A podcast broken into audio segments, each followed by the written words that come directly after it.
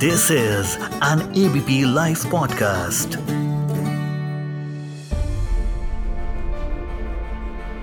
हाल ही में प्रधानमंत्री नरेंद्र मोदी ने चिनाब नदी पर बने दुनिया के सबसे ऊँचे रेलवे ब्रिज का इनॉग्रेशन किया और इसी के साथ चिनाब पर बना दुनिया का, वर्ल्ड का सबसे ऊँचा रेलवे ब्रिज।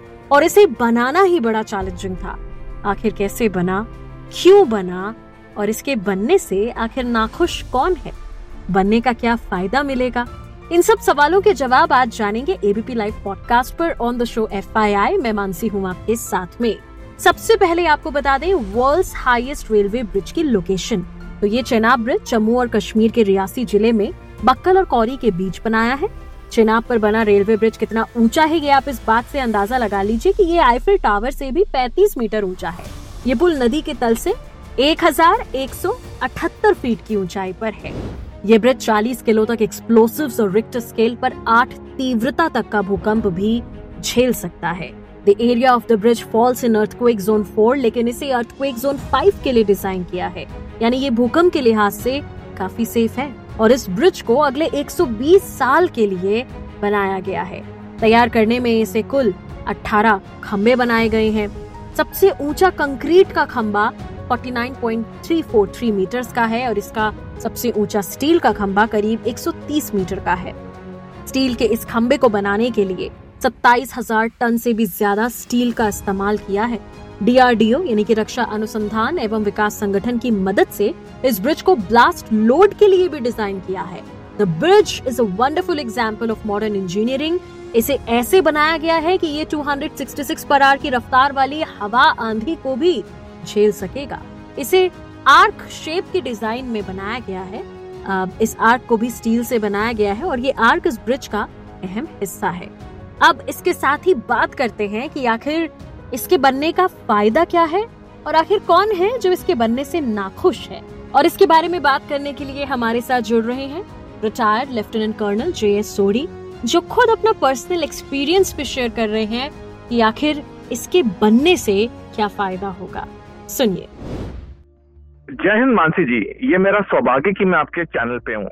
ये जो दुनिया का सबसे ऊँचा रेलवे ब्रिज कल हमारे प्रधानमंत्री नरेंद्र मोदी जी ने इनोग्रेट किया, ये हर भारतीय नागरिक और एनआरआई के लिए गर्व और गौरव की बात है, क्योंकि ये जम्मू कश्मीर इलाके में, खासकर कश्मीर घाटी में, ये और आर्थिक विकास तो लाएगा लाएगा, सबसे बड़ी इसका जो महत्वपूर्ण ये है कि ये हमारे सैनिक बलों के लिए आर्म फोर्सेस के लिए बहुत ही अच्छा साबित होगा और मैं कहूँगा ये एक स्ट्रेटेजिक मूव है ये सामरिक मूव है। okay. मैं इसलिए कह रहा हूँ मानसी जी क्योंकि आ, आ, आ, कोई भी आर्म फोर्सेस होती हैं किसी भी देश की उनको मूव करने में ट्रेन सबसे महत्वपूर्ण एक रोल प्ले करती हैं क्योंकि जब ये सेना के बल मूव करते हैं रेजिमेंट बटालियन मूव करती हैं तो उनमें स्टोर्स बहुत होते हैं उनमें जो आर्टरी गन्स होती हैं असला बारूद बहुत होता है जवानों की संख्या बहुत होती है हम्म। तो इतनी बड़ी सेना को अगर हम एक रेजिमेंट भी लें जो सबसे छोटी फाइटिंग यूनिट है फाइटिंग इकाई है जो आर्मी की हम्म। उसको भी मूव करने के लिए कम से कम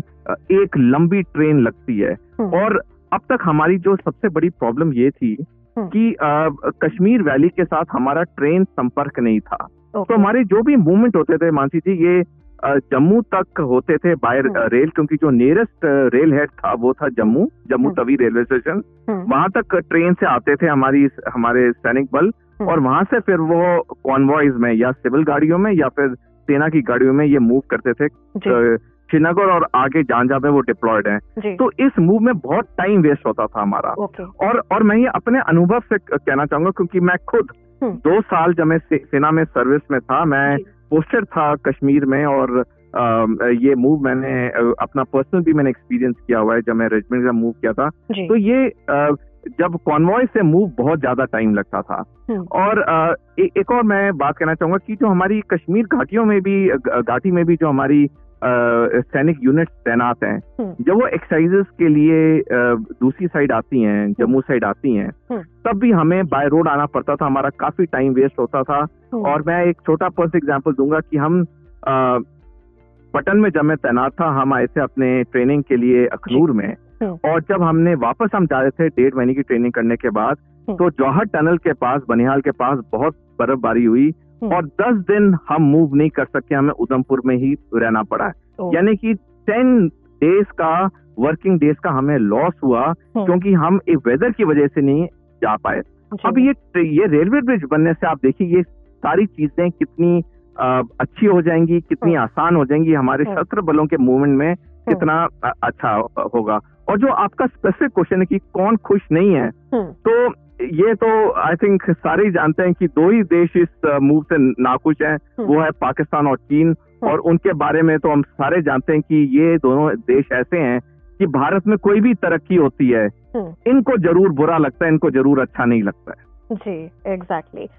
इनके लिए किस तरह से चेनाब ब्रिज जो है वो एक रोड ब्लॉक है इनके लिए देखिए इनके लिए चिनाब ब्रिज पर से ऐसा रोड ब्लॉक नहीं है क्योंकि ये जो चिनाब ब्रिज है ये well with in Indian territory है इंडियन टेरिटोरियल लिमिट्स में है। हम्म, लेकिन इनके लिए चुनौती ये है कि जो हमारी ट्रूप मूवमेंट थी जिसके बारे में अभी मैंने डिटेल में बताया आपको हम्म। वो हमारी ट्रूप मूवमेंट बहुत फास्ट हो जाएगी। तो जैसे और ट्रूप मूवमेंट फास्ट होने का मतलब है हमारी सैनिक शक्ति में बहुत इजाफा आ जाएगा। Exactly. तो जब जब भारत की सैनिक शक्ति में इजाफा आएगा हम्म, तो इन तो इन दोनों देश को तो अच्छा नहीं लगेगा वो तो स्वाभाविक है।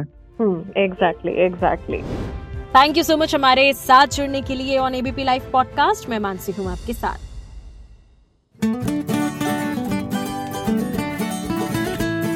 this is an ABP live podcast.